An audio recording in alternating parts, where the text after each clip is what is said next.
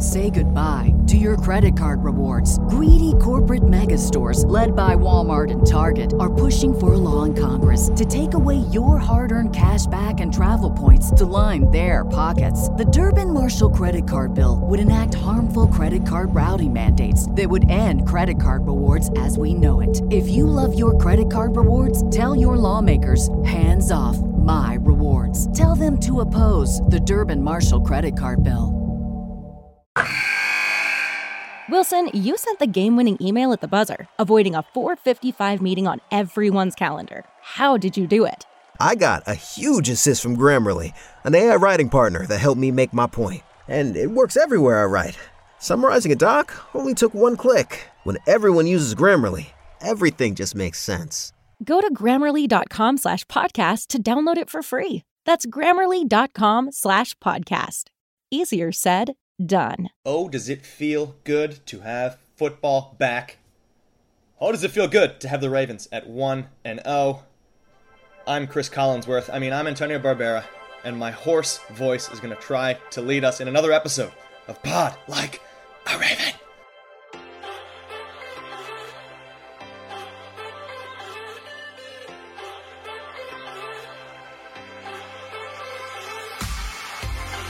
Yeah, so it's not quite as bad as Chris Collinsworth's voice was on Sunday night, but there's a good chance that about 30 minutes in here, uh, I'm going to start to strain and have my voice crack and just say less and have fewer hot takes. As I said in the intro, I am Antonio Barbera, and I am excited anyway to be discussing the Ravens' Week 1 win against the New York Jets and discussing football in general results, touchdowns, horrible interceptions uh, crazy results across the NFL, and I have my two co-hosts here to talk about it. Starting on the West Coast with Jace Evans. Jace, I'm just stealing this from you because you said this to me before we started, and now I'm going to say it back to you. The last time Pod Like a Raven had a win to talk about was November of 2021, and it is now. Let me check the calendar. September of 2022. It's gotta feel gotta feel uh, pretty good to finally have a win to discuss as opposed to a loss or various rumblings about Lamar Jackson's contract in the offseason. Oh, it's wonderful, Antonio. I was I was thinking about it as as the seconds ticked down, as really the entire fourth quarter just sort of uh, happened uh, in this game because you know the second the Ravens made this game, they win by a final of twenty four to nine, but the second they make it twenty four to three. Uh, that was kind of game over in my mind, and so you still have like a quarter and a half left. And as you're inching towards the finish line, I was thinking, wow, this feels great. I, you know, it wasn't a perfect performance by the Ravens by any means. There were a lot of, I think, concerning trend lines, or were they? We'll discuss that in a minute. But, uh, yeah, it's just good to celebrate a win. They haven't won in a long time, and they were supposed to win this game, and it was great. They kind of made it a, you know, not really the a dramatic affair, just kind of a uh, business like uh, sort of afternoon. But it was still a great feeling uh, to leave and not be super stressed out at the end of this game, uh, not not to lose by one point like they did so many times last year, to just win, to win easily, and then flip over to red zone and see all the hectic endings and go, ah, I don't have to deal with any of this. It was great. Uh, it was a wonderful feeling and a great start to the 2022 season. Yeah, as the scores changed throughout the game, just doing the quick math on what situations could lead to a terrifying one point loss somehow. Did they, it got further and further away from that as the game got along. It's yeah, nice to have just the the relaxing, dare I say, win against a bad team, which we had missed for uh, almost a year in Baltimore. On the East Coast, Tim Horsey, Tim, Ravens, one and zero. Oh. How we feeling? We're feeling great, Antonio. That would, that should have been your Chris Collinsworth impression. Probably the most unlistenable um, broadcast of all time and we've had to listen to Dan Dierdorf and and um, Dan Fouts throughout the years, and Collinsworth, who I actually like, and I know some people have um, you know more negative opinions on him. Just take take a day, buddy. Go drink some tea, you know. But yeah, yeah, I, am feel I'm feeling great. We've been talking a little bit pre-show. It is interesting. I think I think Jace just made a fantastic point there of ho hum the Ravens win. It definitely wasn't perfect. I was definitely Um, all sorts of wound up at the beginning to the point where I was like, the people watching with me are probably annoyed that every time it was second and eight rather than second and four, I was like, fire Greg Roman. This team is terrible. But then all of a sudden you look and the score's 24 3, finishes 24 9, and, and the Ravens, unlike a lot of week one, didn't have to deal with some crazy stress. So it, it's nice to just get that win in. We're 1 and 0. The monkey is off the back finally, for lack of a better term. And yeah, hopefully, uh, long may it continue.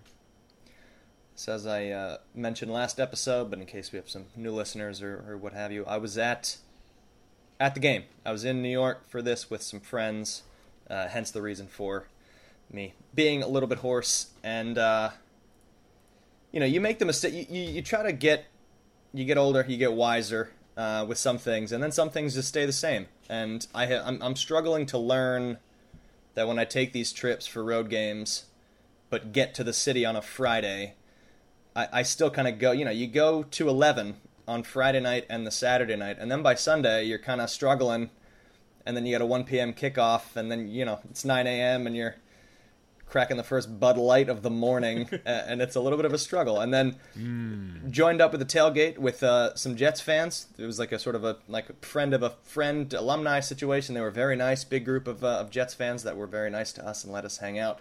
And then it was like time to pack up and go. Uh, I don't know exactly what to me. It was like twelve fifteen, and it's like, all right, guys, time for like the last second shotgun before we go, and that's like not really my move. And uh, you know, the struggles continued as we walked all the way into the stadium.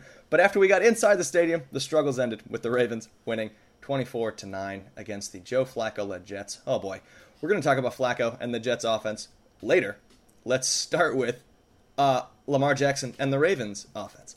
Um, you know a, a, bit of a scare leading up to this game with the news of no. I mean, we kind of assume no Ronnie Stanley uh, announced out, J.K. Dobbins announced out, Peters announced out, Boyle also out. So there's a little bit of little jitters there in terms of who exactly was going to be playing uh, and healthy. But what we did know to start this game is that the Ravens' offense was going to start sluggish and sloppy because we hadn't seen really any of the starters all preseason and that's kind of what we got uh, until the offense and Lamar Jackson settled in. Uh, guys, what did you think of sort of Lam- you know Lamar Jackson's first game, first glimpse, getting uh, getting time with this Ravens offense, and uh, and how he settled in, and, and, they eventually got some points on the board in the second half. Well, I, am not gonna lie, I started very concerned in this game. It was, uh, and I think it was it's a holdover for me because it, it basically it looked like what we saw last year, right? It was like, oh god, this is here we go again. You know, first first quarter they run 15 plays, they gain all of 45 yards. Not ideal. They entered halftime with just 92 yards against the New York Jets, who, as we mentioned last show, made some improvements. They were the worst defense in the NFL last season. Um, so I was just really, really concerned early the slow starts were just such a thing. Last year, they didn't score a touchdown in the first quarter in at least 10 games. They didn't this game. And I was just like really annoyed, uh, and really annoyed specifically at Greg Roman, um, personally. But that's going to be a theme. Yeah, he'll come back up. I have some more thoughts about him later. But, uh, I, you know, I, I, I thought obviously they settled down, and the, the, the two drives out of halftime were just really, really impressive um, to, to kind of put the game away effectively. You know, they go up 24 to 3 on back to back touchdown drives and just sort of seal it there. Um, but I thought Lamar, uh, for his part, was great. And obviously, we don't want to get into it because it annoys us, frankly. This comes in the backdrop of reports about his contract that come out Sunday morning. Uh, he doesn't reach a deal Friday by his self imposed deadline. And so then you're you're going into this game, and that's all they're talking about is his contract. And then you start, and you have 92 yards at halftime, and you're like, oh my god, what is this? But his, I mean, he, he was throwing dimes uh, all game. Uh, like once he got rolling to to Devin Duvernay before halftime. Now that was a great catch by Duvernay too, but Lamar put it in a great spot. And then his two touchdowns in the second half were great. All three of his touchdowns traveled 20 air yards, which uh, was I believe the first time he's done that in his career for three TDs. Um, his 55 yard touchdown pass to Rashad Bateman um, was the second longest completion by air distances in his entire career. And the Ravens' first 50 yard play since 2020. So that was exciting to see. You know, we talked about just a lack of big plays, and for Lamar to uncork one game one and kind of end that narrative, at least for now, that was nice. That was really nice to see. So I, I was impressed with him. Um, I was doubly impressed, I think, because once again, there was a lot riding on him because of struggles with the offensive line and the running game specifically. So I was I thought Lamar was great. Um, just to overcome all those issues and, and, you know overcome a slow start. He didn't play a second preseason, and you know you'd probably love more than 24 points against the Jets, but I thought he took care of business and did what he had to do, and obviously the interception's a non-factor. So yeah, I was I, I was great. Uh, I thought his performance was great, honestly. Uh, once once pretty much after the first quarter. Yeah, if we're just sticking on Lamar here before the for the wider offense in general. Um, yeah, I thought he, I thought it was a good rebounding situation. I think it's it's funny that I think the narrative is kind of switching back to hey, maybe these guys should be playing at least a little bit of preseason rather than just not at all because this that first half looked like preseason. It just kind of looked out of sync. Um, and then they clicked and they started finding they started finding their rhythm, which I thought was nice. Um, and then just you know, I, before we get to the wider offense in general, and I'm sure Antonio, you have takes on Lamar as well. I think it's hilarious that the Bateman touchdown, everybody just goes, "Oh man, Lamar can really sling it." Like I had a friend at work today that was like, "Man, that was a pinpoint ball from Lamar." Like have you guys not are you literally just watching clips from like twitter handles that are like at lamar is a rb like wh- what are we doing here? Everybody knows the man can throw the ball. Everybody knows the man can throw a deep ball. And so that pass hit and obviously you're excited. 50 yard bomb you know the ravens making big plays which we didn't see last year. Of course but i wasn't like oh my god lamar jackson can throw now? Like we all knew this. And, and frankly i mean bateman was wide open. I was more impressed with the Duvernay, the first Duvernay touchdown, where he, I believe it was Sarah Ellison on Twitter, said he had like 0.1 yards of separation, which was the smallest uh, for a touchdown this this season. Apologies if I'm butchering that stat. He threw it in, in a pinhole. We'll just put it that way. And Duvernay made a nice play. We're going to get to him uh, more because I'm going to take a victory lap. But uh, yeah, I, I thought he was. I thought he was a bit up and down, but it was nice that it trended upwards uh, rather than just kind of sporadic all over the place throughout the game. Yeah, really nice touch on a pass to Andrews as well in the 2nd mm-hmm. half on a third down, a nice lofted ball. The thing I noticed from the stands is I, and you know, a little embarrassed by this, but I caught myself yelling "run" a few too many times because there just seemed to be plays where he went like first read, second read, and then I was like, all right, t- like time to go, and it looked like there'd be space for him, and I was just waiting for him to sort of make plays and break tackles, and we saw very little of that, and I feel like this has happened numerous seasons early in the year where he is kind of insistent on. I'm not going to say like showing that he is a quarterback. I don't think it's it's such a conscious decision, but a little you know, a little more about getting to the third read, about letting the play develop, about staying in the pocket. Uh, and then I guess by midseason, once enough offensive linemen are hurt, then he realizes that he needs to run around and scramble more. So, it, you know, he didn't have a lot on the ground. I think six carries for 17 yards. Didn't seem to look for it a ton. I'd be curious to see if that changes uh, as the season goes along because that is what kind of makes him impossible to defend. Uh, and with him staying in the pocket a little bit, I thought they were, you know, just sort of giving half of half of what his abilities are. And then as this was happening, one of the Jets fans sitting next to me, and this is in the first half, yelled at, or maybe early second half, yelled out like, "Oh, the." And this guy wanted 250 million guaranteed. So this is how much this like topic has trickled into like the average just NFL fan. And then about two plays after he said that was Lamar's like third and eight run where he ran around and by and between like 12 different guys and down the sideline for a first down. And then from there, just like clicked and found receivers and scored points. So thank you to that Jets fan for kind of officially like Juju turning the the tide for this Ravens offense. But I hate to say I want to see more running from Lamar. Like I want that just sort of elusiveness, but at least good to see the 50 yard play as as Jace mentioned. Um, the rest of the offense some some issues, some issues there that we talked about in the offseason that has not been addressed week one at least, and that is the run game and the offensive line. Guys, Edgar Allan Poe scale. Uh, what is the what is the concern level here in terms of from a scale of Edgar to Edgar Allan Poe of like, is this going to get fixed? Do they just not have the personnel, or is it going to take everybody being healthy? And, and by everybody, I guess I mean Ronnie Stanley, J.K. Dobbins, and Gus Edwards all in the fold before this actually can get fixed.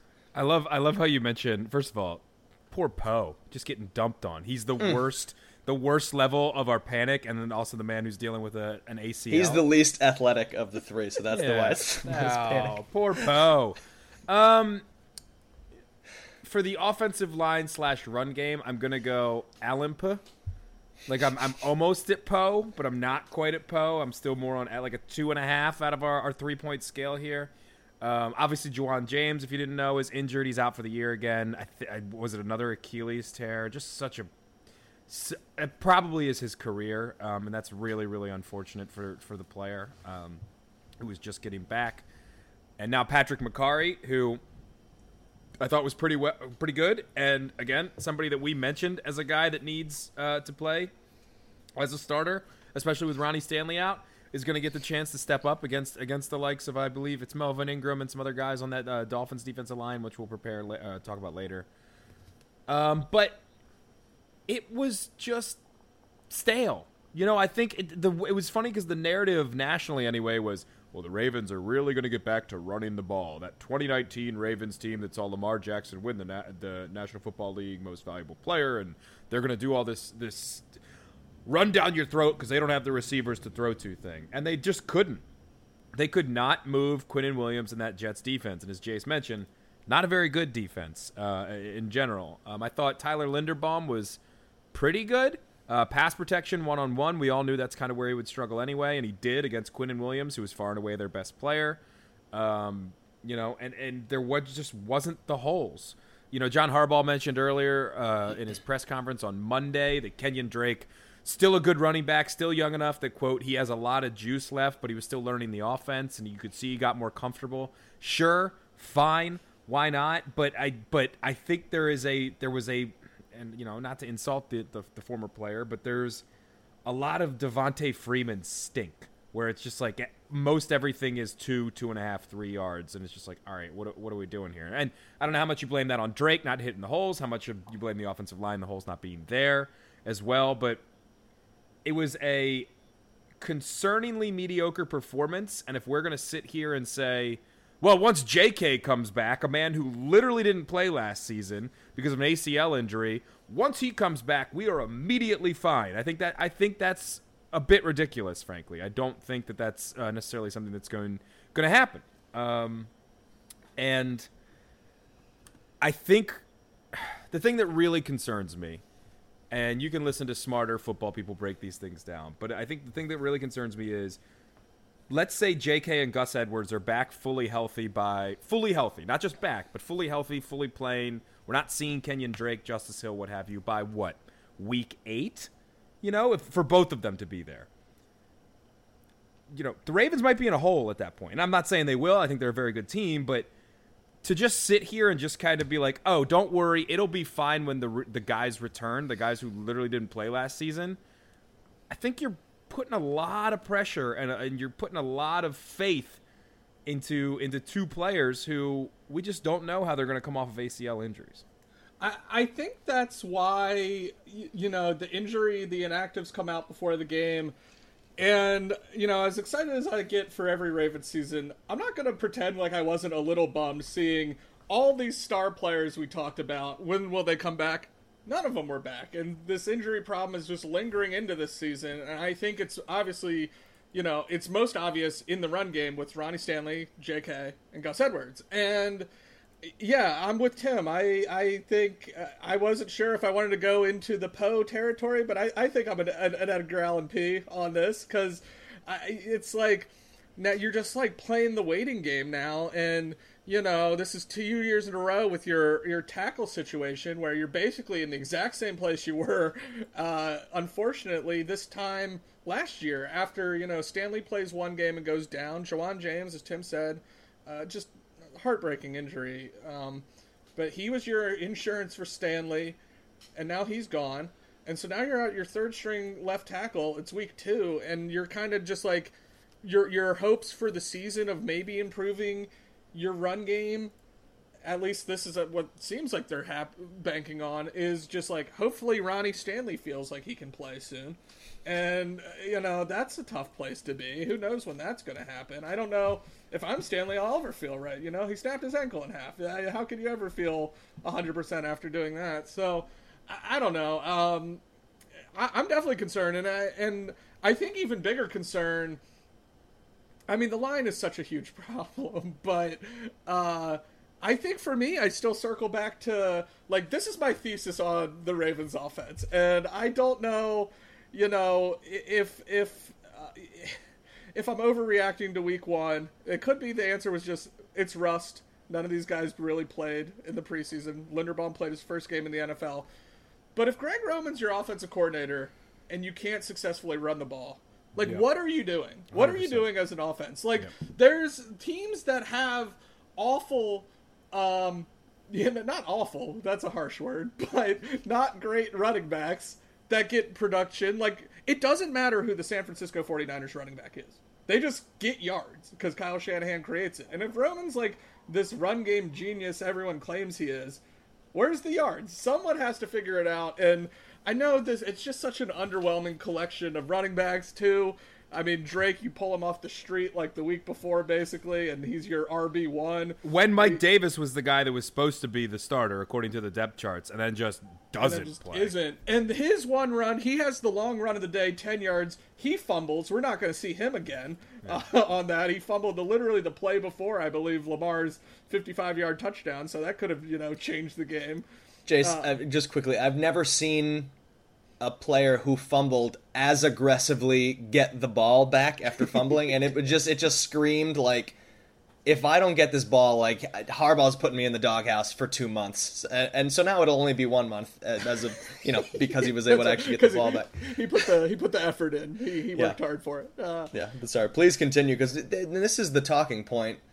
This Greg Roman aspect is something that we've been talking about for dare I say years uh, like the the gauntlet was thrown down for him at the start of the season when he wasn't going to have his like superstar running backs uh, healthy and, and, starting, and so we're you, you you're Edgar Allan Poe with with Greg Roman at least, let's say. Yeah, yeah, hundred percent. But like the the thing I kept circling back to, and this thought just popped into my head last night after watching.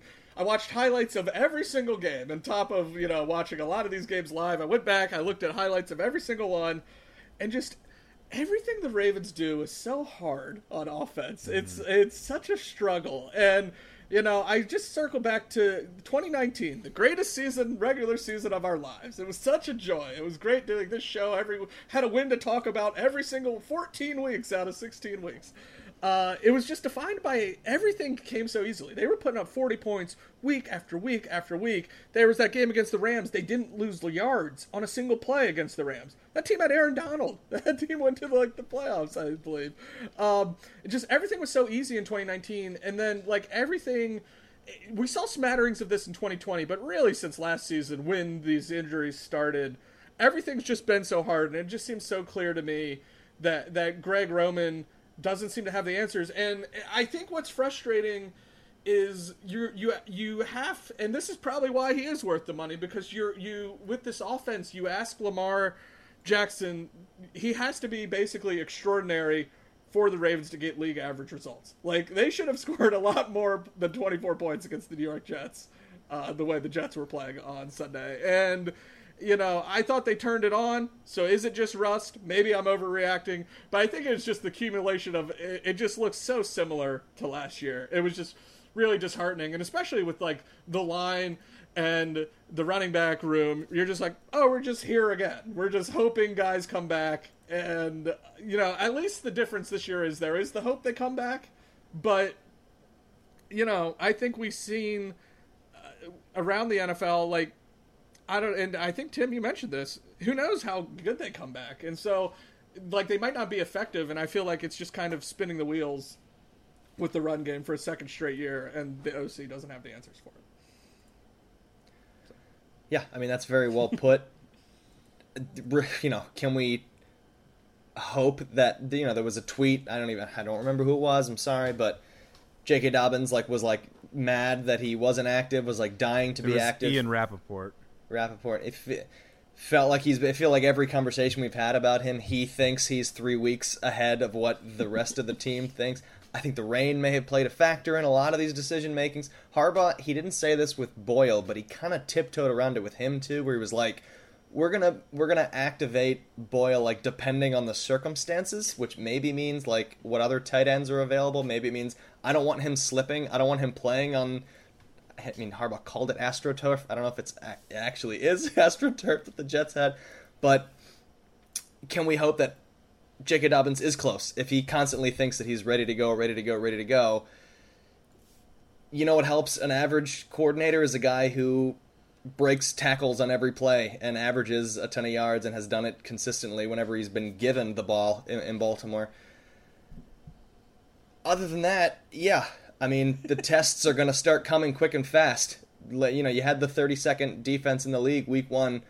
They're going to get better and better as the season progresses and as you get into the second half of this year with the AFC North uh, opponents that you're going to face.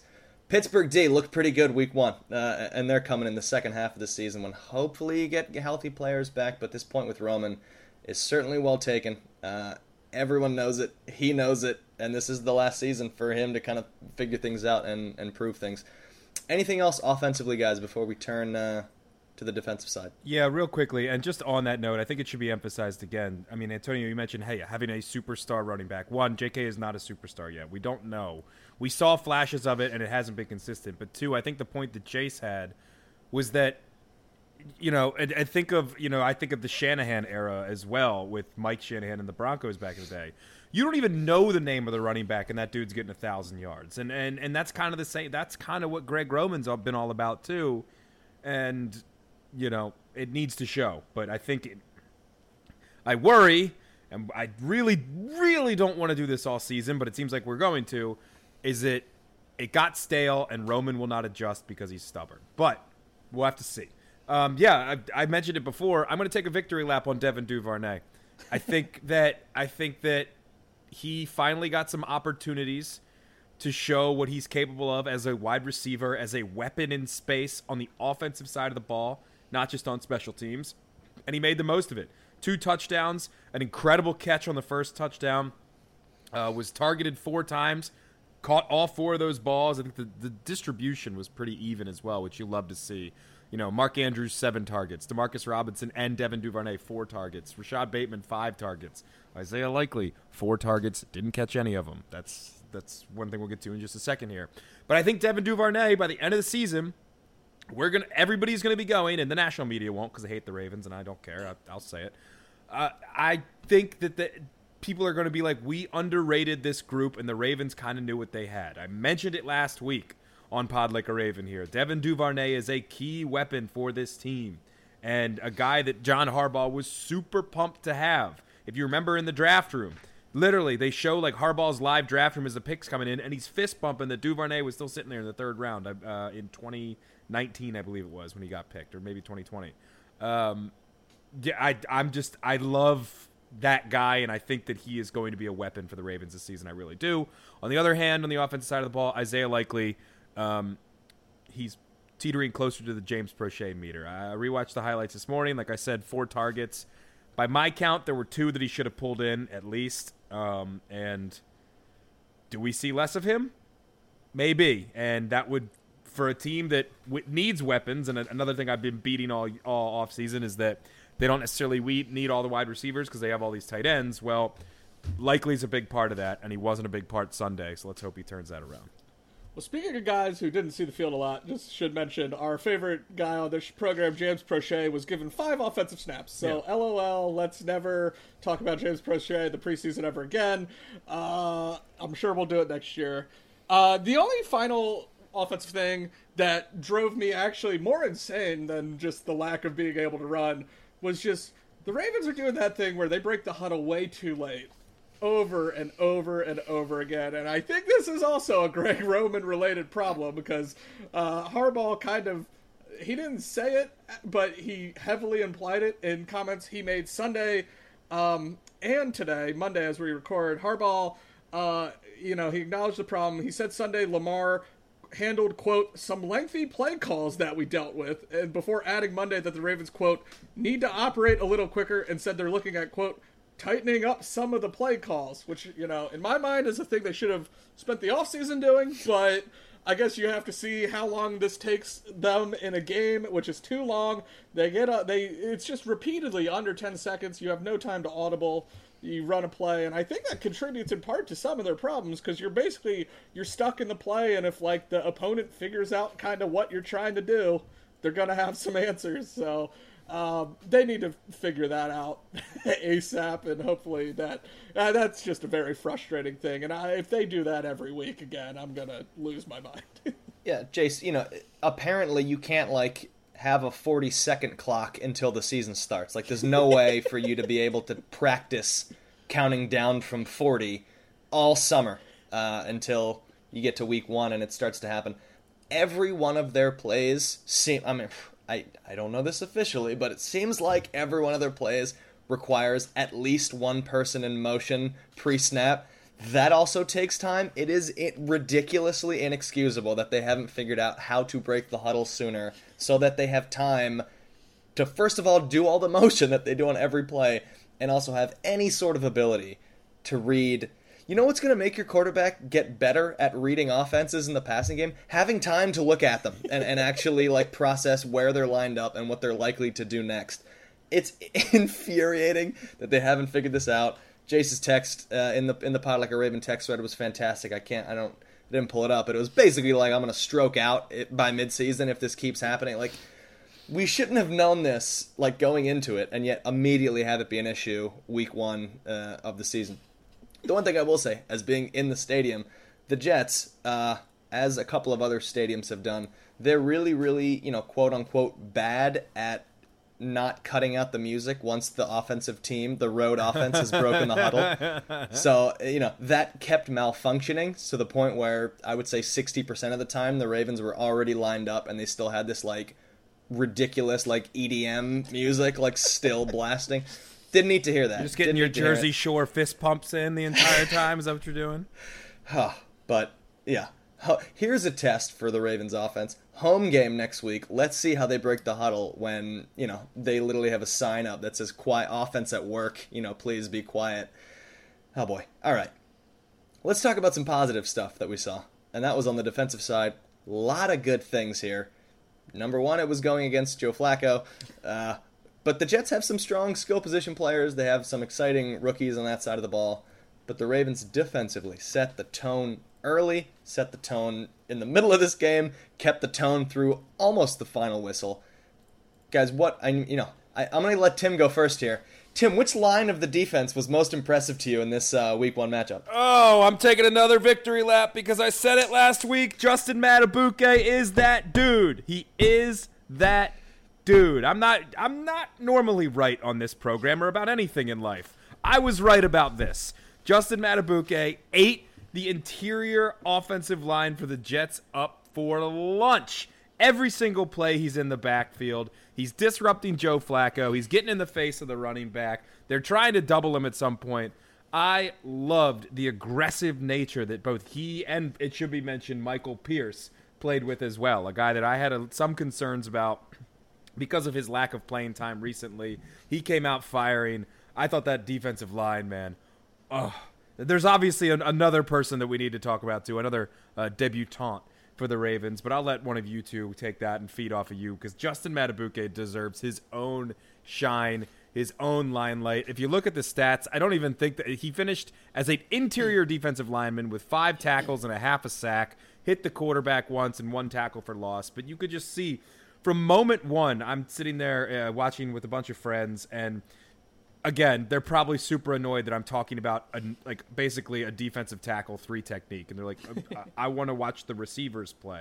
And I'm just like, look at this dude on the D line that's not everybody. That was a generalization. But look at this guy. He is more fun than Marlon Humphrey, than Marcus Williams, than Garrett Wilson, than on our side of the ball, Rashod Bateman, than maybe even Lamar Jackson sometimes. And no, I'm not biased. He was blowing things up, and I, it was just the the general pressure that, that that Ravens defense was constantly getting on the Jets, and it's the Jets, I know, but you can only play who's in front of you, yada yada yada.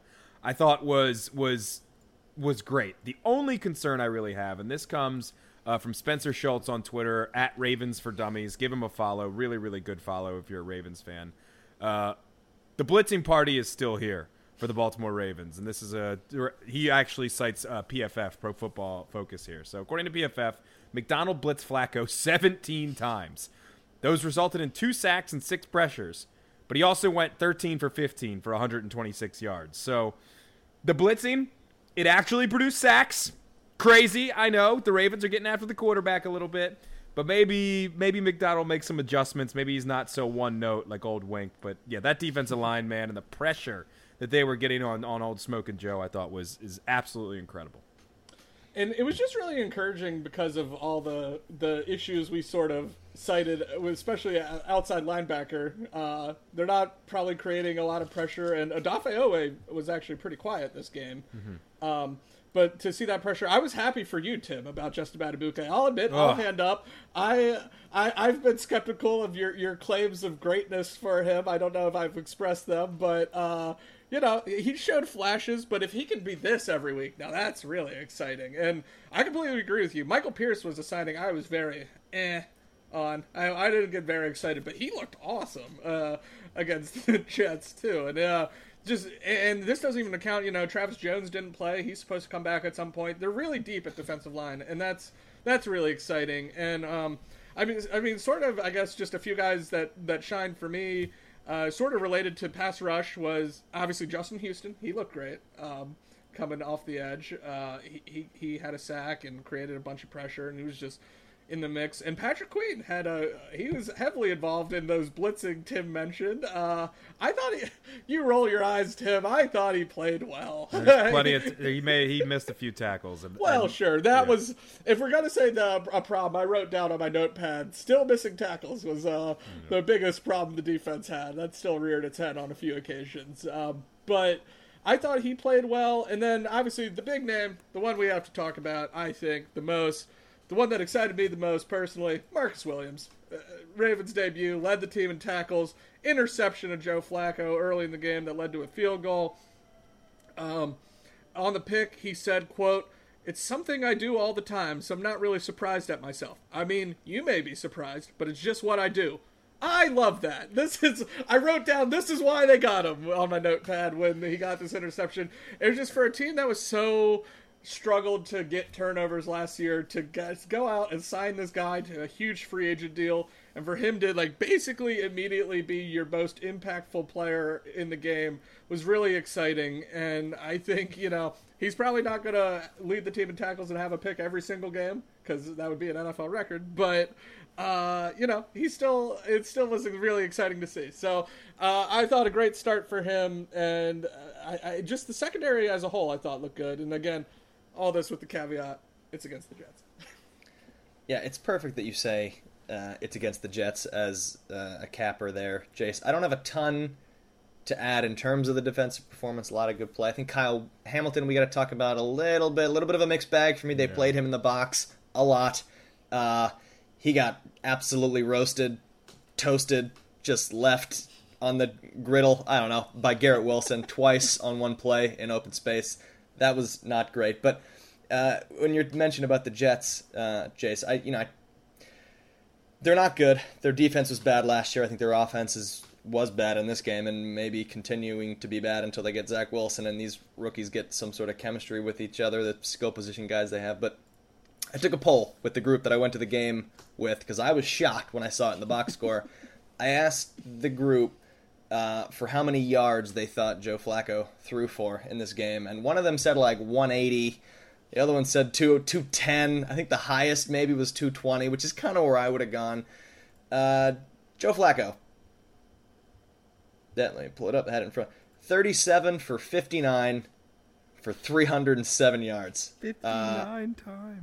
And that's kind of what this Jets offense was. Like they were getting yards when it didn't really matter uh, making plays after they were blown out. I saw a lot of like, I mean, man, you know, I don't want to say the wrong thing here, but a lot of celebrations when like they would gain. So for example, on that Garrett Wilson play, yeah, it was a nice catch. He burned dudes. It was third and ten, and he got nine yards. It was fourth down. They had to punt, and he was like running around, jumping up and down, celebrating as he walked to the sideline so that the Jets could punt on fourth and one. That happened a bunch, and that's just kind of what this Jets team is. Which, you know, I want to get excited about what was in the end a dominating performance, but this Jets team is just so bad. I mean, a lot of drops, mental mistakes, fumbles. They missed a field goal and an extra point. Their punter kicked a ball like into the stands. Yeah. 20 in a stadium punt. where the stands are not close to the sidelines. I think it was a 20 yard punt that gave the Ravens really good field position. It was just every like mistake and sloppiness of like a bad team, a badly run, badly coached, you know, team that doesn't have a lot of top players. Uh, so I'm a little, you know, I don't know how much to take away. I want to take away all the positives and say that all the negatives are going to get fixed over time. You know, they was just rust. They're going to fix it, but I'm kind of in between here with just how bad this Jets team was and how bad this Jets offense looked. With Joe Flacco, we got to pour one out for veteran Joe Flacco. Didn't quite have the magic to uh, have the revenge game against the Ravens. Yeah, that's fine. I, you know, I don't, I don't feel bad for him. He's got, he's got plenty of money. Um, I would say on Kyle Hamilton just quickly, um, because I was very impressed with the defense. I think throughout this, you know, we talked about our offensive concerns, and there's some really, you know, glaring holes. This was a performance that made me think, are we going to go back to being like a dominant defense again? Because we haven't been in a very long time. Even though you can listen to any idiot on ESPN that goes, purple jersey, good at defense. Not really true for a long time. And, you know, look, I get the opponent thing, and that's why we keep saying it, because the Jets are that bad. But you have to be encouraged with the amount of weapons that we talked about on this team, and the Ravens were really able to shut them down. Um, Kyle Hamilton, I met an Edgar Al because it's still very early. Obviously, only one professional game in the regular season for him, but just kind of seems a step slow. You know, very Patrick Queenie in that way uh, in his rookie season, like just behind everything and not really making an impact like you'd like. So I don't know. We'll have to we'll have to see. And you know, the jury's still out. I'm not burying him quite yet. That's why it's still very early on the scale. But um, yeah, we need we need to see. You know, by that halfway through the season or whatever, I would like to see a significant increase in the quality of his play uh, for us to be, you know, kind of excited about the future of the Notre Dame product. That's fair. Uh, yeah, I I wasn't like impressed with him, but I, he didn't stand out much, which I guess is the worry for a guy you right. can be a game changer. Uh, but yeah, on the whole, I, I, was impressed. I mean, the Jets went two for 14 on third down. Uh, so, you know, Ravens getting off the field, and those two didn't come until the fourth quarter. So that was pleasant to see. I guess we kind of mentioned Ja'Wuan James. We should just mention, I guess, here. Uh, big, maybe big concern. I don't think it's the hugest concern, but it just really sucks for him. Is Kyle Fuller uh, is out for the year with an ACL injury. He injured his knee late. He did play a ton in the secondary. always gets hurt, man. Always, and always he played on this team. Eighty of eighty-four snaps. I, I do, I agree with you, Tim. I think they're better equipped to handle his absence, but it still is just week one. It hurts to lose a guy. You don't have Marcus Peters back yet, and um, so like that's a bummer and he hadn't missed a game since 2017 uh, due to injury i think he missed one game last year because of covid but um, he hadn't missed a game due to injury in like five years and he tears his acl week one after playing 80 snaps of 84 snaps so he was going to figure in prominently and he's you know baltimore native right so it's just a really bu- a big bummer uh, to lose him. But I do think uh, one other guy I just kind of want to mention that Jeff Zrebiec kind of mentioned probably is the guy elevated in his place, who I thought played really well on Sunday, is Brandon Stephens. I was impressed with his play. And you know, this certainly it sucks why, but it will give him even more opportunity. You figure, um, and some of the rookies too, who we didn't really see at all. I don't think so. Um, so that's that's that's hopefully you know he can kind of hold down Fuller's spot in a way, Stephens. But I thought he was I thought he was impressive. He kept points off the board with one of his pass breakups, and I thought he just played a really strong game. And that's what you want to see for what I believe is only what a second year player, right? So. Yeah. Um, yeah, so I, I, was impressed with him too, and it, they'll they'll be relying on him now that Fuller's out uh, as well. Yeah, highly criticized draft pick at the time, Brandon Stephens as well out of SMU, like running back who had to transfer and move positions, and now he's going to be with Marcus Peters still out uh, at least we assume in week two, he's going to be your starting corner outside of with Marlon Humphrey. So a big opportunity for him. I think it hurts the Ravens a little bit because he is much more of a hybrid player, much more of a safety slash corner. But you get helped on the other end because you have three safeties. Uh, Chuck Clark, a guy that we should mention that had another fantastic performance, and I bet was motivated a little bit by a first round pick at his position coming in. So the fact that they have the three safeties um, kind of frees up Stephens to play a little bit more, and then you just hope that. You know, Jalyn Armour Davis, who has a vast injury history as well. That's why he went so late in this draft. Pepe Williams. They're going to have to step up now because, yet again, the Ravens are depleted at corner. And even with Peters coming back, you know, he's coming back from an ACL injury and he's an older player that's never a guarantee that he's going to be an instant success.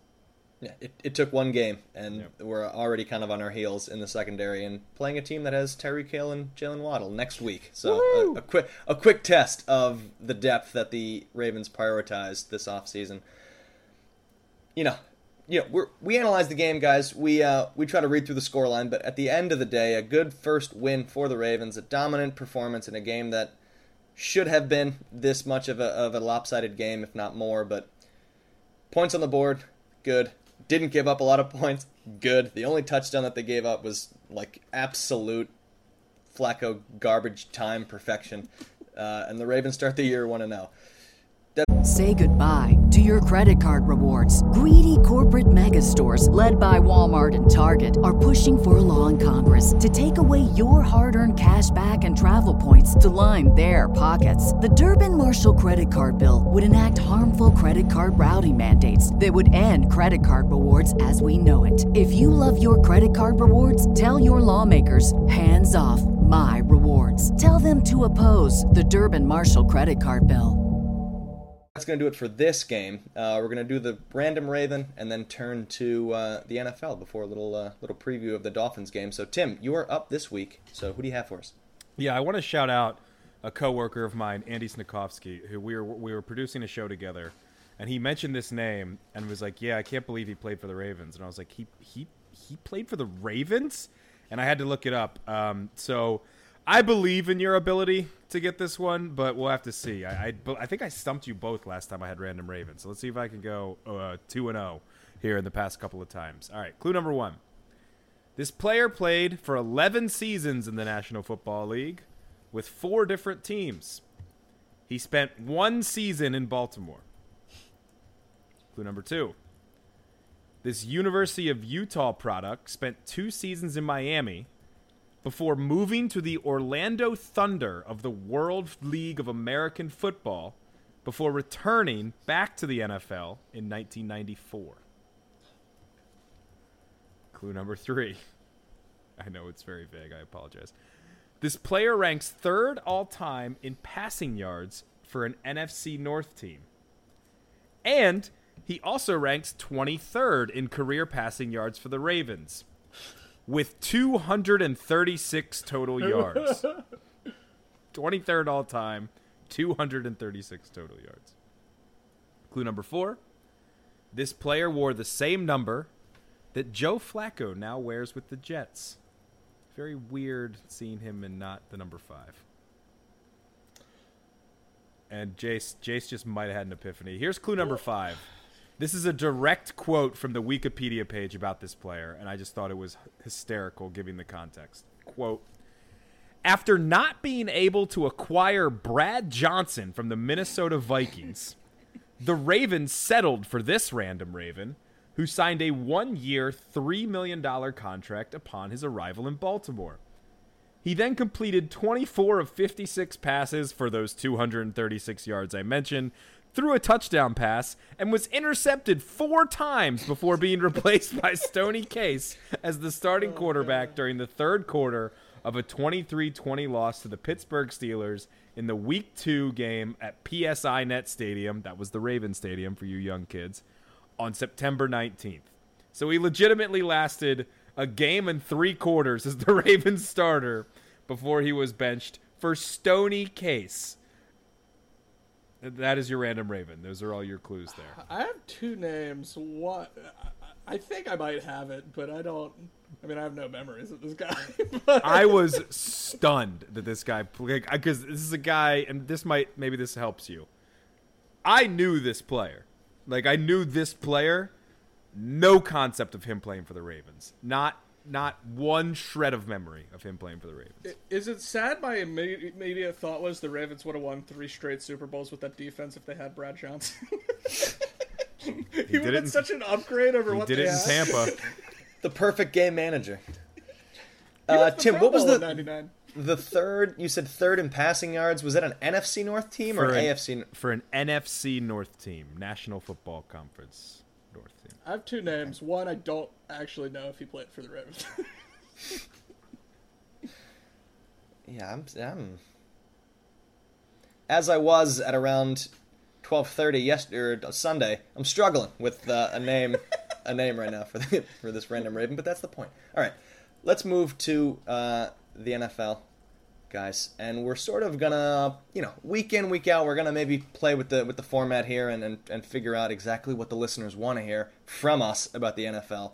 Um, but for this week, we're just gonna go around the horn what is something you want to go over? What's your sort of storyline, the thing that you're mo- most interested in? Maybe what's bothering you? That's what, what I'm going to get into this time when we get to my, my turn here in this section. But, uh, you know, st- start with Tim. Uh, what is your uh, sort of top NFL storyline that you want to go over this week? Yeah, it's interesting. I mean, there's a lot of stuff to talk about. I think it was a very entertaining week as a neutral football fan outside of the Ravens. Um, and I have mentioned before, I do technically have a second team, although I wouldn't even consider them a second team because when I was a kid, my mom's boss got me a jersey, a Troy Aikman jersey, and I can officially say the Cowboys are dead. They are completely dead. That that franchise needs to be blown up from from the base down. Dak Prescott is now out for what six to eight weeks for basically high fiving a helmet. I believe is what happened with with his thumb injury. I'll admit I had to go back and watch the highlights of this game because I had I fell asleep and I couldn't stand listening to Chris Collinsworth and his hoarse voice for for three and a half hours or whatever it is. Nineteen to three against the Tampa Bay Buccaneers on Sunday Night Football. Stop putting them in prime time. Nobody cares about Cooper Rush. The only person that cares about Ezekiel Elliott is Jason and I because he's on our fantasy team. and I think basically the the Podlick Raven fantasy team want to know by the way. Um, I I just there's something inherently wrong with a franchise that is covered so much that is that bad. And I think if they were just middling, and I get like from a ratings point of view, you have to talk about the Cowboys because it's it's the thing that's going to pull numbers, and that's what the executives want to hear. Like the three of us are all in media, we all understand how this works, uh, as unfortunate as it is. But I would be happy, even as a neutral, to never hear about the Dallas Cowboys ever again because they're just they're not going anywhere, and they're not they're not any good. And CeeDee Lamb doesn't look like a number one receiver. Cooper Rush is going to be throwing the damn ball now, so that's, that's definitely not going to happen. The defense outside of Micah Parsons is is bad. Tra- Trevon Diggs last year getting like 11 picks was also getting burned the most, like had the most yardage given up against the corner, but they wanted him to win Defensive Player of the Year, which makes absolutely no sense to me because interceptions are kind of a luck number anyway, a lot of the time. Um, yeah, the Cowboys. There's a lot of things to talk about, and I definitely want to talk about more. But if I kind of, I was thinking about my big overreaction because week one, this is what we do. We're supposed to overreact on on week one. We're supposed to be like, you know, Buccaneers, Super Bowl team, the Buffalo Bills, best team ever? Question mark. After their dominant performance against the Rams, you're supposed to have a little bit of fun with this, and I know a little bit tongue in cheek. Uh, but for me, I'm going the opposite. Cowboys dead. That was actually for me uh, my. The, I think that's the big storyline of the week because they looked awful, Tim, uh, before Prescott got hurt. He got hurt late in the game, Yeah. and they, the score was nineteen to three at the time. Like the Bucks were just handing in their lunch. The Bucks didn't even play that well. They couldn't score. They scored one touchdown all night, and the Cowboys just had zero answers. And I thought the Cowboys hate quote unquote of people be just kind of anointing the Eagles in that division was a little premature because you know the Cowboys have been the number one offense in the NFL two years in a row.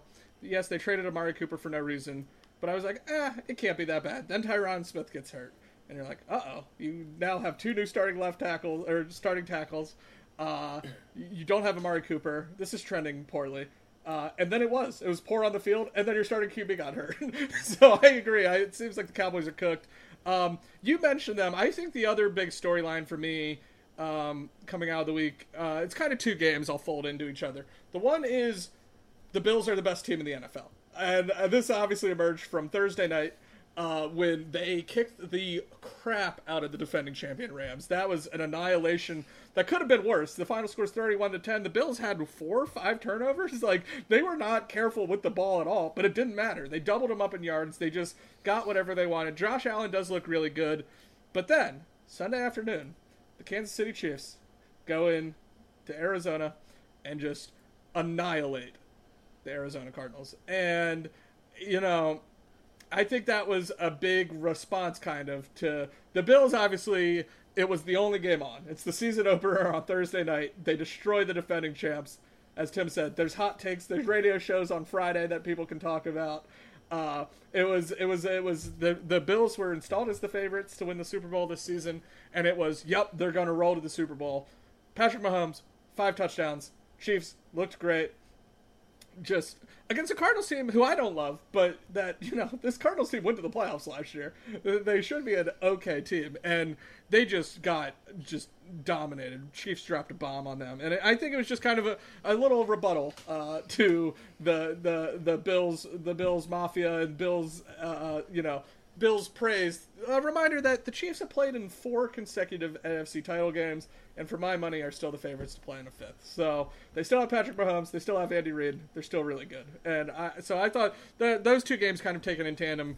I think for me, and then as a Ravens fan, you know, the, those are the teams you're going to have to beat this season. Those are the two best teams in the AFC, uh, probably based on what I think Antonio will get into in a moment was what the rest of the AFC North was up to, uh, which you know uh, was interesting. But um, yeah, for me, these are the two teams atop the AFC, and I think that's the big storyline for week. I, I just want to jump in just a little bit on the Chiefs because I think it is funny that this narrative of like Mahomes is going to be pissed off because nobody's talking about them, like. That was when Tyreek Hill got traded and everybody kind of hit the panic button. But then we I think every smart person came back to earth and was like, no, this is still the Chiefs, and it's still Andy Reid, and it's still Patrick Mahomes, who is probably the most talented quarterback to ever play the position. Sorry, people that wanted to give Lamar three hundred million dollars guaranteed. I I just I don't know. I, and I get it. I'm, I'm, sure there was enough that were like the Chiefs are probably dead now that Tyreek Hill's not there. But you listen to enough stuff, and maybe because I'm just an absolute sicko, I listen to most football stuff. I, I probably listen to like eight hours of football podcast radio content uh, from Friday through Sunday, and then has spent all of Monday when I'm not doing my own job, which is listening to radio shows, listening to football podcasts and radio shows about football stuff because football's great. Um, so maybe I've just heard it from from enough sources, but did anybody really doubt that the Chiefs were going to be, you know, this superstar team? All that being said, what they did on Sunday was still incredibly impressive, where they went, F you, we are still the Chiefs. And yeah, look, I think the Cardinals are a playoff team, but, or, or excuse me, they were a playoff team last year, Jace, I agree. But I think that team is significantly worse than the team that we saw last year. And if they don't start hot, we know they don't finish hot because the new Warzone map is going to drop in October. We've got, they've got some serious, serious problems. And just, I feel like the Chiefs chose to trade Tyreek Hill. They didn't have right. like some sort of horrible thing happen to them to where they were in a worse position. They made the sort of like educated st- statistical decision that this was the right time to like trade him to get, you know, picks. I think they may have gotten younger and like faster defensively too, which was something they needed to address. Uh, yeah, they're going to be fine. Um, from a Ravens perspective, sure, they need to deal with the Bills and the Chiefs, but before that point, they need to deal with the teams in the uh, AFC North. And these are the teams that I'm going to be talking about today. Very quickly, Browns beat the Panthers. Uh, I, you know, I'm annoyed because I don't like the Browns, and they really sh- coulda, shoulda, woulda. But uh, some things happened late to where maybe they shouldn't have had an opportunity to kick a game-winning field goal in that game. But I'm going to move on to the other game that I want to talk about. I gotta like compose myself. I gotta collect my thoughts here. Steelers Bengals, uh, and I I come in with a little bit of juice here because I had them in my my teas. Right, I had the three team teas that I sort of that's the bread and butter, and that's what I said last week. I had the Ravens, uh, I had the Chiefs, and I had the Bengals. Basically, they just those three teams needed to win, and I liked it from Jump Street. And the Ravens took care of business. Was very comfortable that the, knowing that the Chiefs were going to take care of business uh, in the four o'clock game, which of course they did. But in the one o'clock game, the Steelers beat the Bengals um, in overtime after Joe Burrow threw four intersection four interceptions, um, and it turns out that their kicker McPherson is not Justin Tucker. Uh, a lot of buzz last season as a rookie, as the second coming of Justin Tucker. He missed an extra point, and it was blocked, but I'm going to say that he missed it because he didn't kick it high enough because it was an extra point in a game-winning situation. in overtime, they got even closer, and he missed a field goal there that would have won him the game. And I'm just annoyed. Uh, I was I was angry. My friends were giving me a hard time because I was kind of like keeping up with that score as the Ravens game was going on. And this is on me, and I might have done this, but I, I cheered when I saw on my phone that the Bengals had gotten a touchdown on the last play of regulation, basically. And so I did the fist pump because they were going to pull it off. They were going to get the one point win to cover the T's, and then the extra point didn't go in. And then, anyway, so I have a few things to say about this, aside from the fact that I will be bitter for about eight weeks because these are the only these are the exact kind of games that I have happen uh, in my gambling decision making. But first of all, from a Ravens perspective, T.J. Watt may have torn his pec. We don't know it quite yet as we're recording here, but if he did, he's out for the year, and he is the best player on their team, the best defensive player in the AFC North, certainly, much less the rest of the league, because he was the defensive player of the year last year. Him being out for a long time, I mean, you know, you don't like to see injuries, but that is going to hurt that team. Um, but the good, I don't know, I, I wasn't scared of the Steelers. That's why I picked against them. And even with a win in Cincinnati, I'm still not scared of the Steelers because their quarterback is Mitch Trubisky. Uh, and this was a game that he had no business winning. And I have some information here. I have some stats to show you guys. Uh, some numbers from from how this game went. Oh boy, let me get the teams. stats. See, I didn't collect. I, I didn't, wasn't composed with the stats in this game. First downs, the Bengals had 32. The Steelers had 13. Total plays, the Bengals ran 94 plays on offense, and the Steelers ran 61. Total yards, the Bengals had 432 to the Steelers 267. However, the Bengals had five turnovers to the Steelers none, and the Steelers had seven sacks, one forced fumble, and a touchdown scored defensively. And what do I take away from this game? Mitch Trubisky is not leading that team to wins. Their defense is going to have to do 50,000 things for them to be competitive in every game, and they're going to be worse off because of it. And I'm feeling better about, first of all, the Steelers being mediocre, if as long as Mitch Trubisky's their quarterback. And then I'm feeling good because, you know, in theory, a Ravens rival for the AFC North title starts the season 0 1 when they absolutely should have been 1 0. Last thing on Trubisky, and it's just an incredible paragraph that I read from Bill Barnwell this morning on ESPN. Trubisky's 38 pass attempts generated just 194 yards. He had just five passing plays produce more than 10 yards. We're not talking air yards or just 10 yards total.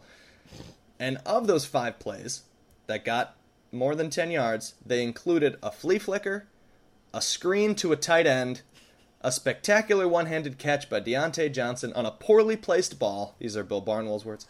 And a throw against the grain on a like on a free play where there was a penalty and that they knew it, and so Trubisky just sort of chucked it deep, and that got more than ten yards. He stinks. Their offense is going to be bad. Their defense is not going to get seven sacks and five turnovers, turn, turnovers every week. Um, and I'm feeling more comfortable about the Ravens' place uh, in the AFC North. The Chiefs, the Chiefs. I'm lost here. The Bengals have the Super Bowl hangover. It started week one. It's going to continue, uh, and the Ravens are going to win the North by three games. And that's that's how I feel, Wow. and that's how bitter I am about this stupid tease Yeah, I that I should have had. I feel bad for your bet. You should have won it. Um, but I do agree. This is a good result in the end for the Ravens. I was rooting for the tie because elsewhere in the NFL, the Colts and Texans had tied minutes before, and I was just hoping for two ties. with the same score. yes, I, I, I was desperately rooting for it, but um, yeah, I think this is a good result because the Steelers, I think, are clearly worse than the Bengals, and the Bengals lost this game because Burrow, who, you know, he didn't play preseason, but he really had less of a preseason than any of these stars because he had an appendectomy during training camp, so he, he missed a huge par- uh, portion of training camp uh, recovering from his uh, surgery. Um, so you know, good for him that he's healthy to go for the regular season. But the rust clearly showed. The Bengals line doesn't seem hundred percent great. Now the Steelers do have you know had if he's hurt the best defensive line like end in the NFL, and Cameron Heyward's been underrated every year of his career. Um, so you know. I, I do think it's good, uh, and I don't even think you mentioned Antonio. The the missed field goal in overtime was a 29 yarder on third and one. They kicked on third down, I believe, instead of attempt to get more yards.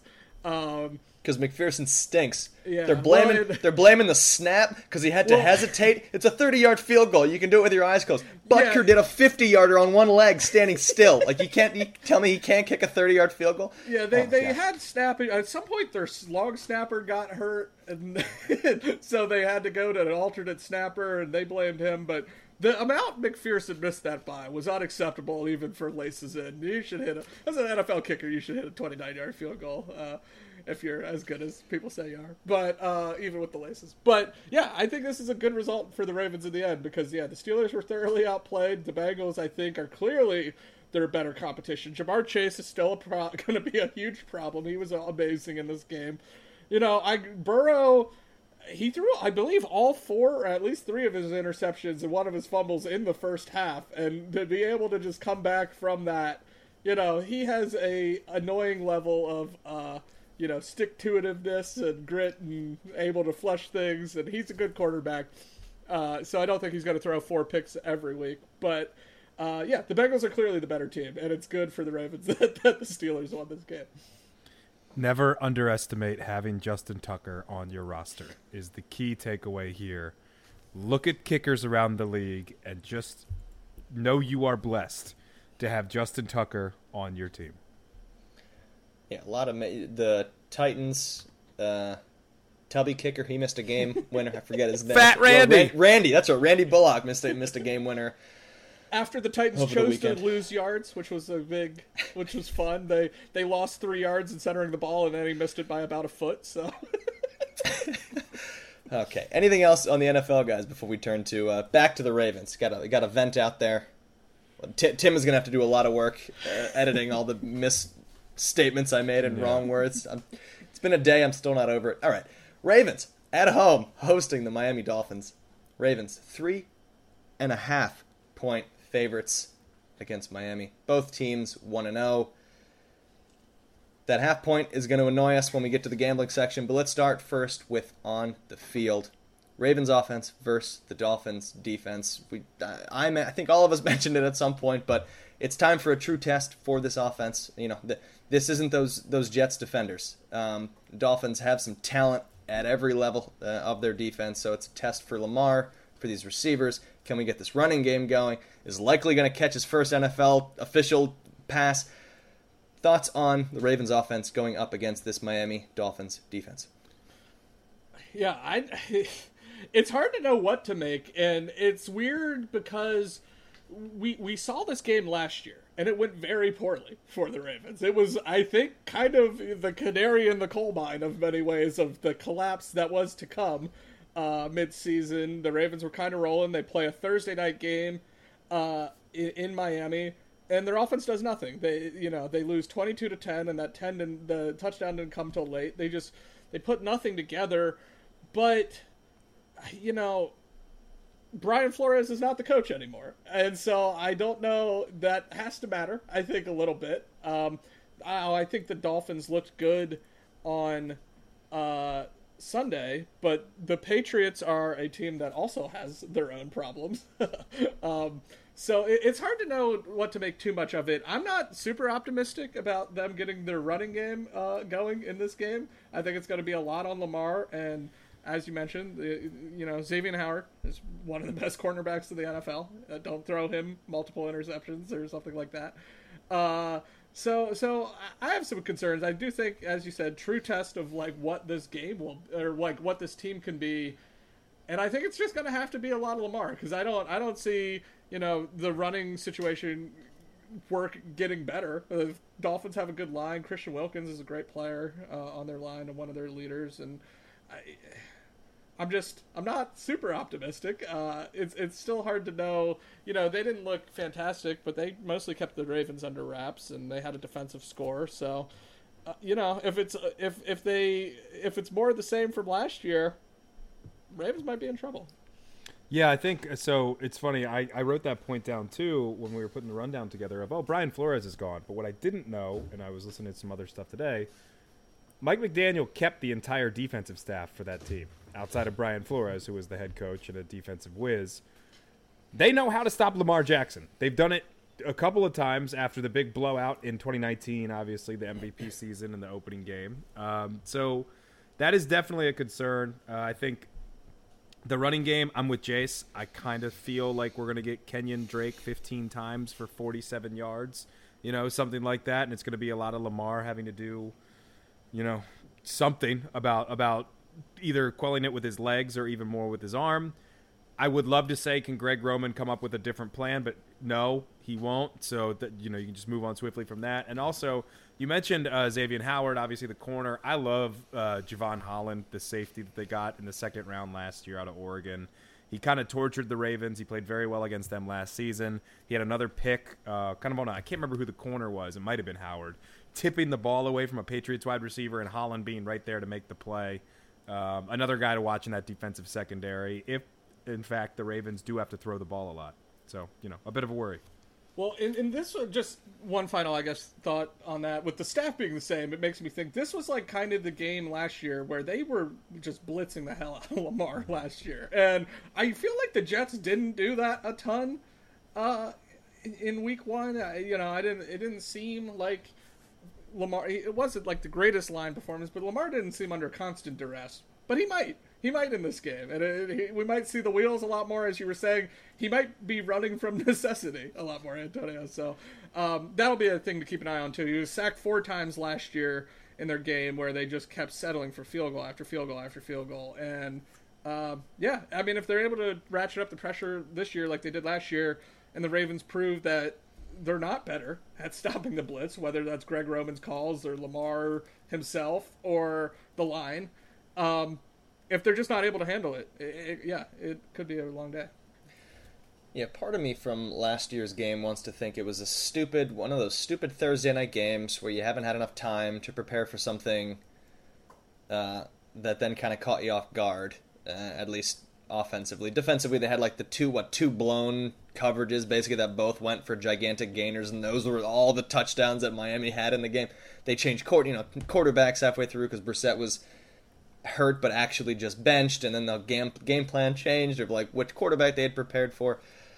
But then the other part of me is that if yeah, if they couldn't figure out you know breaking the huddle five seconds earlier all off season for game one, am I convinced that they spent the summer fixing how to address this Miami blitzing scheme by week two of the regular season? I don't think so. Um, do I think the offensive line is better than it was at that point last season? Yes. Morgan Moses. Guess what? We didn't hear a lot of Morgan Moses in week one, so that's good that he played a fine right tackle. Uh, I think Mekari is kind of okay for this game because just be average, just be mediocre. He doesn't have to worry about snapping the ball over Lamar Jackson's head because he's playing left tackle, so he can just stay there. Um, you know, somebody let J.K. out of the basement, like somebody unlocked, you know, unlocked the basement door and let him get a few carries, few screens screenplays are fine against the blitz. You know, getting the ball out quick is good against the blitz. Get Bateman out in space, but I'm concerned because a lot of the issues that they had all off season to fix immediately happened in week one. They're going to be home. That's different from last year's game. It just, I'm concerned, and I don't want to look ahead to the gambling section, but that three that the half point is making me more and more worried uh, as I talk about this game and as I hear from you guys defensively, make me feel better defensively after the strong performance that we had from this team against the Jets. Are we going to see the same uh, in week two at home? Are we going to see our, our stars make even more plays, or are we concerned that with Kyle Fuller out, uh, you know, Tua has these shiny new toys now, with Tyreek Hill. He had Waddle last year as a rookie, obviously, but taking the leap to year two, and Tyreek being the new superstar there. Is this a is this a, a gigantic issue for this team, or uh, can the defense just as a whole kind of tamp down and and hold Miami enough times? I mean, Tyreek Hill is a massive issue, always, yes, and. I, I have. I think it's interesting. First of all, this stat just came across while we were recording. Uh, Dan Pizzuta of Sharp Football Analysis tweeted, "quote The Ravens use dime, which is four defensive, uh, four cornerbacks, excuse me. So typically six defensive backs total uh, uh out of eleven players, obviously, so more than half. The Ravens used dime on nearly half their snaps against the Jets per TruMedia, forty-seven point six percent of the time. The Chargers were the next highest team." 28.6%. So far and away, used dime the most. Obviously, those three safeties, as we talked about, um, leaving Patrick Queen is really the only linebacker out there who played every snap of the game last year or uh, last week. Excuse me. I expect that to happen again uh, this this se- or in this game against the Dolphins. You got Tyreek Hill, you've got Jaylen Waddle, you've got Mike Gesicki, you've got just weapons all over the field for this Pats team. Chase Edmonds, who had four catches out of the backfield as well. Um, Mostert and Cedric Wilson Jr So they're going to rotate those running backs just like Mike McDaniel did in San Francisco. So yeah, I'm a bit concerned. Um, I'm concerned about Marlon Humphrey. Marlon Humphrey is a big physical corner. It's what he does best. Speed guys, not great, Bob. Tyreek Hill and Jaylen Waddle are both speed guys. Ken, who is Humphrey going to match up with? And how are they going to help corner number two on, we assume Brandon Stephens at this point, on whether it's Tyreek Hill or Jaylen Waddle. Do they just leave Humphrey on an island against the number two, a la what Bill Belichick used to do back in the day, and then really put two or three guys on Tyreek Hill? Um, it's going to be interesting to see how that happens or how they kind of plan for that. My positives, though, a couple things. First of all, I, I, watched, you know, I had the game on Red Zone. I, I went back and watched the highlights before we recorded today. It looks like the Patriots actually got some decent pressure on this Miami offensive line. I know they brought in Terron Armstead, the big left tackle signing, but outside of that, their offensive line was a massive problem last year, and they didn't really do a ton to address it. Uh, so I think that the Ravens should be encouraged by what they saw against the Jets, and hopefully it continues here. Second is Marcus Williams. Marcus Williams is your true deep safety center fielder type guy. You know what that helps? It helps take away the big play. It was the thing that the Ravens were so bad at last year, and they clearly wanted to address it with the best free agent on the market. They did so, and worked out in week one. Does he help limit the take the top off the defense speed of Jaylen Waddle and Tyreek Hill? I tend to think he does, and I think that that's going to be something where they can kind of leave him there uh, out on an island by himself deep in center field, and that will kind of encourage or discourage, I should say, Tua Tagovailoa from throwing the ball that far if he can actually throw the ball that far. Watch out for Tuanon. And so I th- I think that those two factors there could, will help this this offense. I also think that the the Dolphins it was a Super Bowl game for them. I think the Vikings against the Packers, which we didn't talk about, every podcast, every NFL podcast is talking about it. So if you want to hear about that game, literally listen to anything else. Uh, they that it was a Super Bowl game for the Minnesota Vikings, and they came out guns blazing against the uh, Green Bay Packers, and they won big. The Miami Dolphins, this was a Super Bowl game against the Patriots, where they had to prove that they were the second team in the AFC East behind the uh, the Buffalo Bills, and they did. And you know, part of that was Mike McDaniel putting everything on film. They, they were it was up 13 with less than two minutes left, and he's running a double fake run reverse to try and get a first down, and like I get it. He's a very brilliant offensive mind, and like you know, you have to win when you show up in the Air Force Ones or whatever he did in, in Week One, like showing up with the the shiny new shoes and what have you. But I almost kind of feel a little bit of a letdown game here from the Dolphins as well uh, because of that. They threw everything into this Week One win. They're feeling really good about it. Let's knock them down to earth a little bit, huh?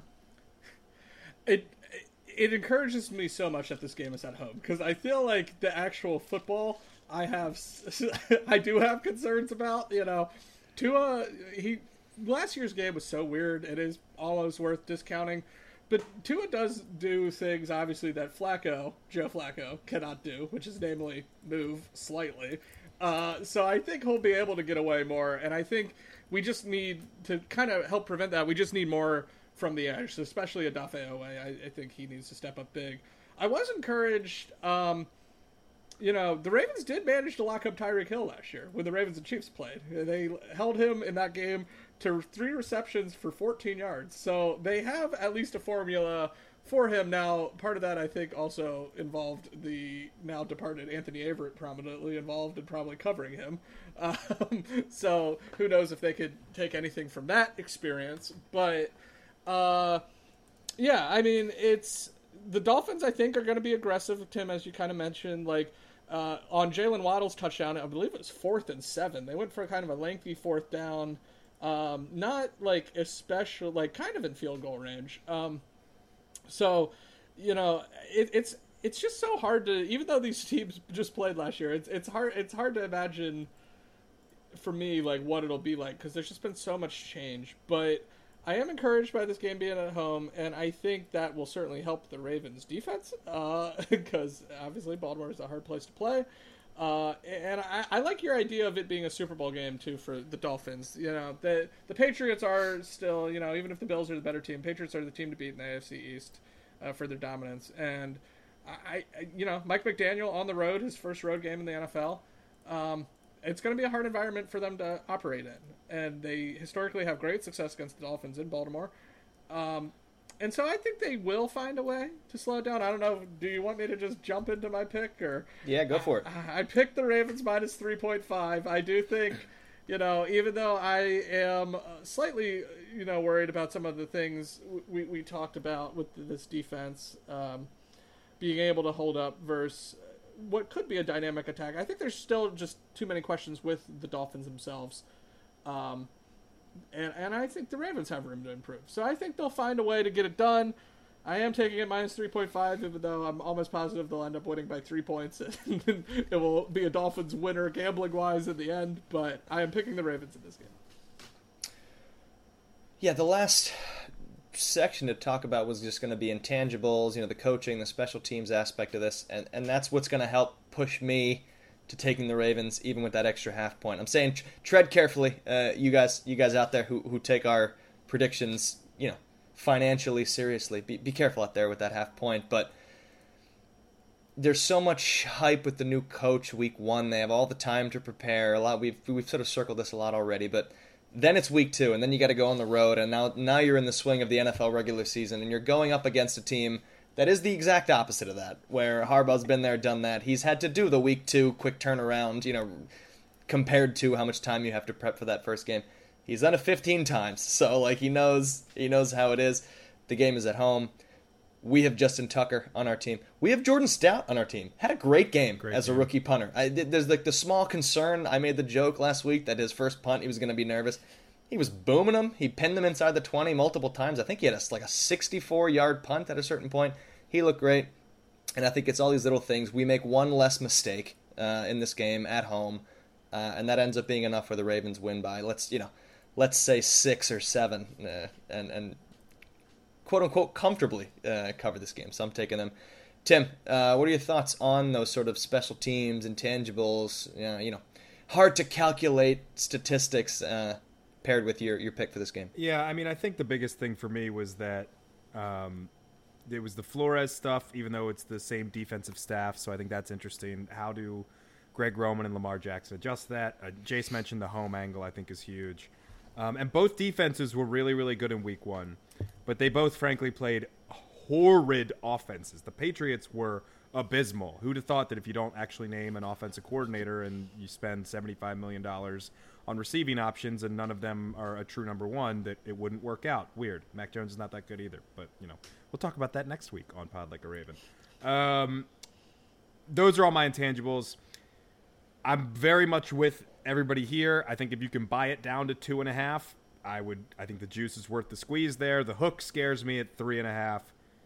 But I'm taking the Ravens minus three and a half. Why not? I, I kept flip flopping back and forth, but I just think that I think they're going to be too strong at home. I think the home opener.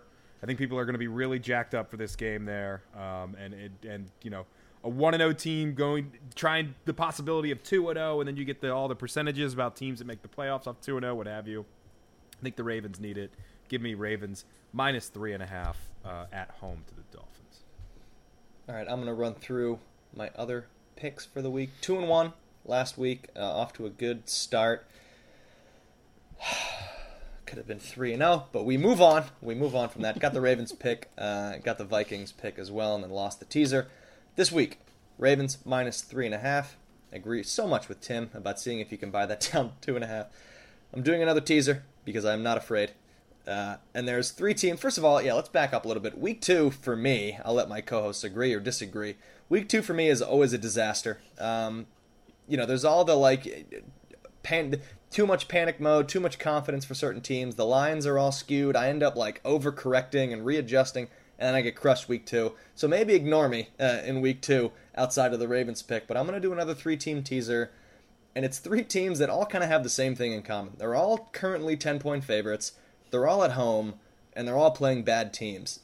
I do not love 10 points. That is a disaster, especially when, you know, the Bears score first against the Packers and all of a sudden, you know, you have so much ground to make up. So instead I'm teasing all three of these better teams down to 4. And one of them is Green Bay. I think they just rebound. I think they figure stuff out. They're playing the Chicago Bears. The Bears aren't very good. They had sort of this rainy slop fest against a young quarterback and were able to, you know, win ugly. I don't think they're able to do that in Green Bay. So teasing the Packers from 10 down to 4. Broncos country, let's ride. We haven't even, as we record this, we haven't ridden yet. Uh, we haven't seen them play Seattle, but I'm still comfortable in this game being moved to four points at home against the Houston Texans, who were you know, a little splashy in week one, which is why I'm teasing this down to four. Denver at home. That crowd is going to be fired up for their home opener. And then Buffalo, who looked really good in week one. They're 10 point favorites uh, at home against the Titans. I'm taking that down to four. So Packers, Broncos, Bills, all with four point lines. And then just because it's week two, I don't even like this. I don't really agree with it. And I'm like, I'm fading myself here. Arizona is currently a five and a half point dog at Las Vegas. That number just stinks to me. It seems a little too high.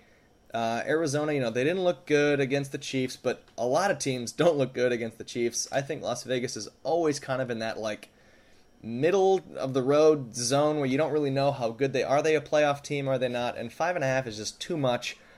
I don't think Arizona goes in and beats the Raiders necessarily, but they lose this game by a field goal, uh, and you cover it with plus five and a half. And those are my three very frightened week two picks, and then we're gonna move forward next week, and that's when we're really gonna really gonna hit our stride. Yeah, I'll just go quickly here. Uh, as I mentioned before, I'll shout out Jace. Pod Like a Raven fantasy team is one to zero in the UK fantasy uh, fantasy draft. When we start losing, I will never mention it again, so don't worry about it.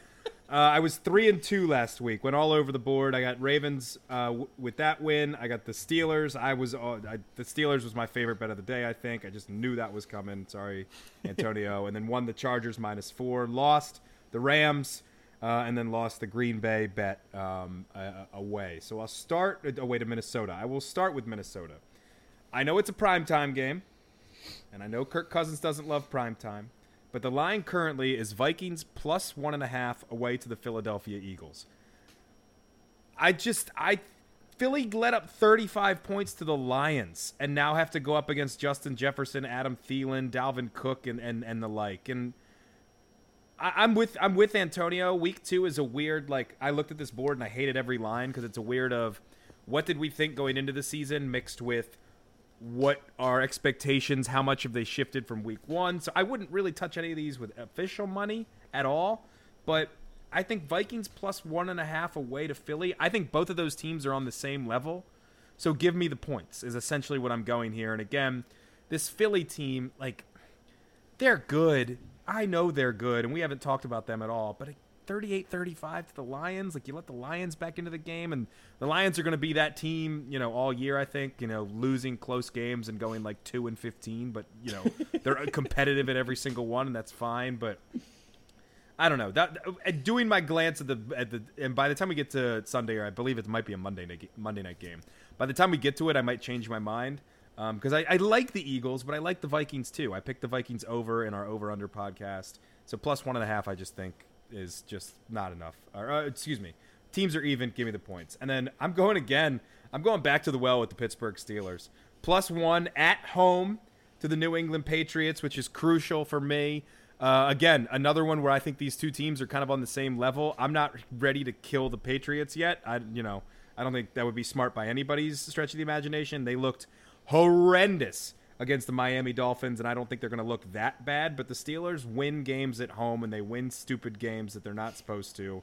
So if they're going to be a, a dog, a home dog, I know it's Mitch Trubisky. I know they look bad. Give me the Steelers plus one at home to New England. I don't hate that either, even though it annoys me. Too. I mean, I'd hate it because if it actually came true, the Pats would be 0 2 and then would absolutely beat us in week three. But that's not something we have to talk about. Two that uh, a few that just caught my eye is the Saints are plus three at home to the Buccaneers. Uh, the Saints have not lost to Tom Brady in the regular season uh, since he got to Tampa Bay. Seems notable. Uh, and the Bucs scored one touchdown, so maybe keep an eye on that one. The other one, uh, the New York Giants. I know they won. They're favored by two and a half points. Absolutely not. Even if it's the Panthers, the Giants should not be favored in a game. Uh, so maybe keep an eye on that. But my official picks are the Kansas City Chiefs, are three and a half point favorites at home at Arrowhead Stadium against the Los Angeles Chargers. I know the Chargers and have you know beaten the Chiefs in Arrowhead in the past. I don't see this them losing this game. I I, I think the Chargers you know, the Chargers were kind of dying to give away that game to the to the Raiders. They easily could have blown it, and uh, really the reason they the reason they won is Derek Carr threw three interceptions uh, and kind of sunk the Raiders with turnovers um, in the end, and so. I I think the Chargers are good. I wasn't super impressed with them. Uh, like they can beat the Chiefs, but I just you know the Chiefs dropped that Week One performance. Are they just going to lay an egg at home? uh, in Arrowhead, especially coming off their last game, which was leg and egg in the AFC title game. They're probably pissed off about that. Uh, so I think it's going to be loud. Uh, it's a Thursday night game too. It's a short week. Um, so it's this Thursday night. Al Michaels will be on the call on Amazon Prime. Have to figure out how to sign into that. Uh, it's gonna be a whole. It's gonna be a. You saying Al Michaels is gonna have to figure out how to no, sign me, uh, into that, or you? Because I think they're both gonna be struggling situations. probably both. but uh, yeah, so it'll be interesting. But I, I just I don't see a world where the Chiefs lose this game. So I'm picking the Chiefs. Um, and then I am circling back to Antonio, one you teased down, because while I do think the Buffalo Bills win the game, this is a complete overreaction to the Titans losing in week one. They didn't even play that bad. Like, they blew it, kind of. Uh, you know, Vrabel had a some horrendous clock management late. Like, they should have beat the Giants. They call a timeout.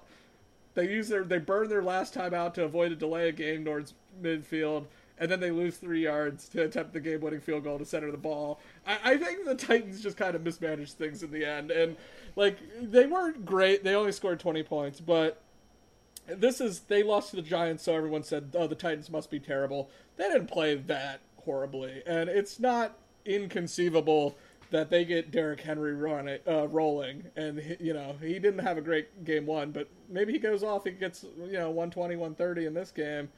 I, I just think even if I think the Bills will win, I think the Titans will cover this. The Titans won this game last year, uh, and I, I, think the Titans will cover. Um, I just think it's too many points for what is still a good team. Titans aren't a great team. They're not going to be the number one seed in the AFC like they were last year. But uh, uh, I think it's just a disrespectful line, frankly. Like they're not that bad. They shouldn't be a ten point underdog on the road. So I'm kind of, I'm, t- I'm picking the Titans, even though I think the Bills win this game. Yeah, you wonder if they're. Uh, I mean, this is a little mean, but if their Fat Randy field goal goes in, like, is this line eight instead of ten, just because it's a foot in one direction? So I, yeah, I, I kind of like that which is why I teased it down because uh, 10 was too big. Okay, last thing to do. Tim, you got a doozy for us of a random Raven. Can you read us those clues one more time? Yeah, again, shout out to a coworker and friend of mine, Andy Snikovsky, for this beautiful, beautiful mention.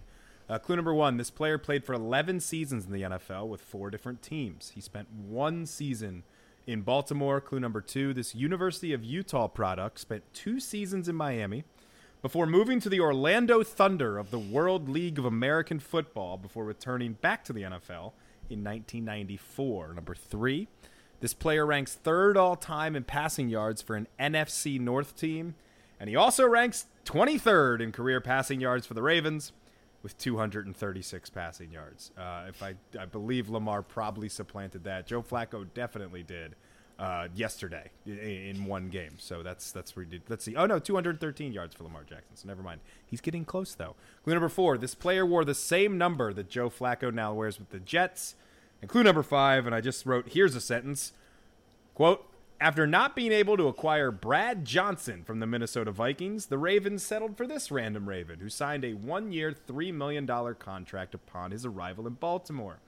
He completed 24 of 56 passes for 236 yards, a touchdown pass, and four interceptions before Stoney Case replaced him as starting quarterback during the third quarter of a 23 20 loss to the Pittsburgh Steelers in a Week 2 home opener at PSINet Stadium on September 19th.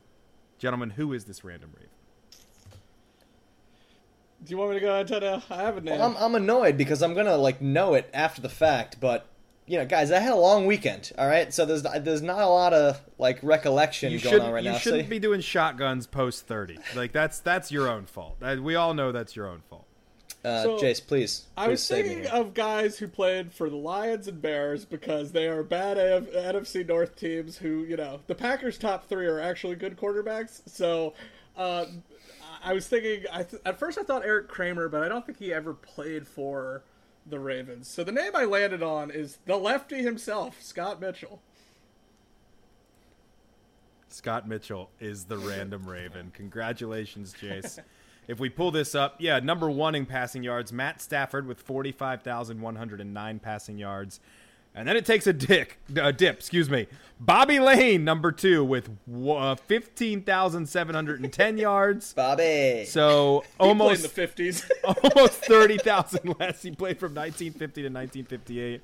And then good old number three, Scott Mitchell, 12,647 yards in four seasons with the Lions. I was gonna say he. I was like, I was like, if he got there in '94 and he was on the Ravens by the late '90s, how long he could have been their QB that long? I mean, I can safely say I don't. Charlie Batch is ninth all time in Lions history in passing yards. The the legend that is Jon Kitna's in here. Joey Harrington. I mean, it's it's And we talk about the Ravens QBs. The Lions are an 80 year old franchise. It is They even more founded in the atrocious. Uh, Dan Orlovsky ranks 27th for the team. Uh, Daunte Culpepper, who played for, he would be the random Lions, who ranks 29th with 1,731. So, hell of a list there to dive in. But yes, Scott Mitchell is your random Raven this week. That is fantastic. Uh, guys, look, Ravens, undefeated, one and zero, looking to continue. Home opener. It's very exciting. It's another 1 p.m. ga- 1 p.m. game. We love those.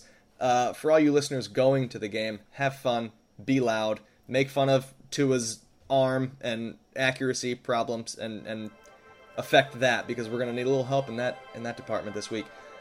For Tim Horsey and Jay Sevens, I am Antonio Barbera. Thank you so much for listening to us on Pod Like a Raven. We will see you next week.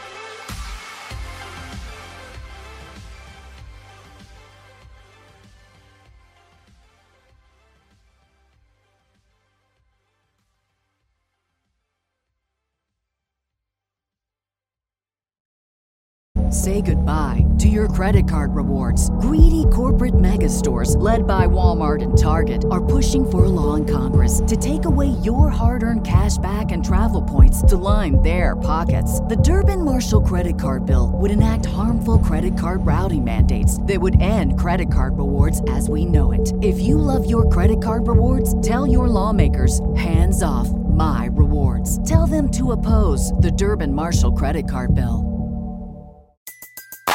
Everybody in your crew identifies as either Big Mac Burger, McNuggets, or McCrispy Sandwich. But you're the filet fish Sandwich all day. That crispy fish, that savory tartar sauce, that melty cheese, that pillowy bun. Yeah, you get it. Every time. And if you love the filet of fish, right now you can catch two of the classics you love for just $6. Limited time only. Price and participation may vary. Cannot be combined with any other offer. Single item at regular price. Ba-da-ba-ba-ba.